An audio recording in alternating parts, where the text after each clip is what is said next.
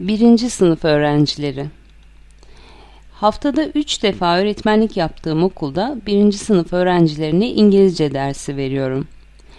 Bu sınıfta bazı öğrencilerim Türk, diğer öğrenciler Avusturyalı. Bir de Bosnalı öğrencim var.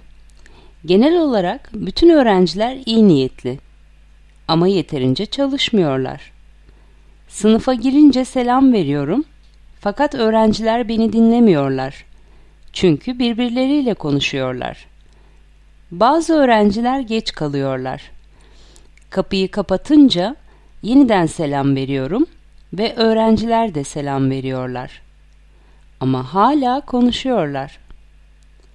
Öncelikle ayakta durmaları lazım, sonra oturmaları.